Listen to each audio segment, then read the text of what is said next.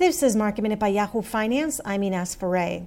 The U.S. economy grew at a record 33.1% pace in the third quarter. That's better than expected and comes after a record 31.4% plunge in growth in the second quarter.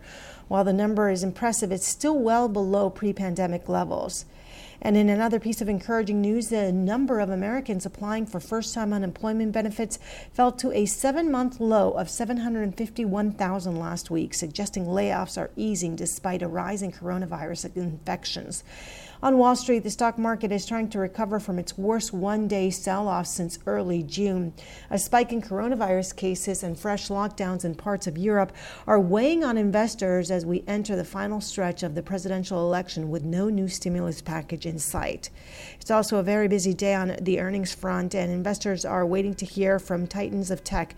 After today's market close, Apple, Alphabet, Amazon, Facebook, and Twitter will all report earnings. For more market minute news, head to Yahoo Finance finance.com.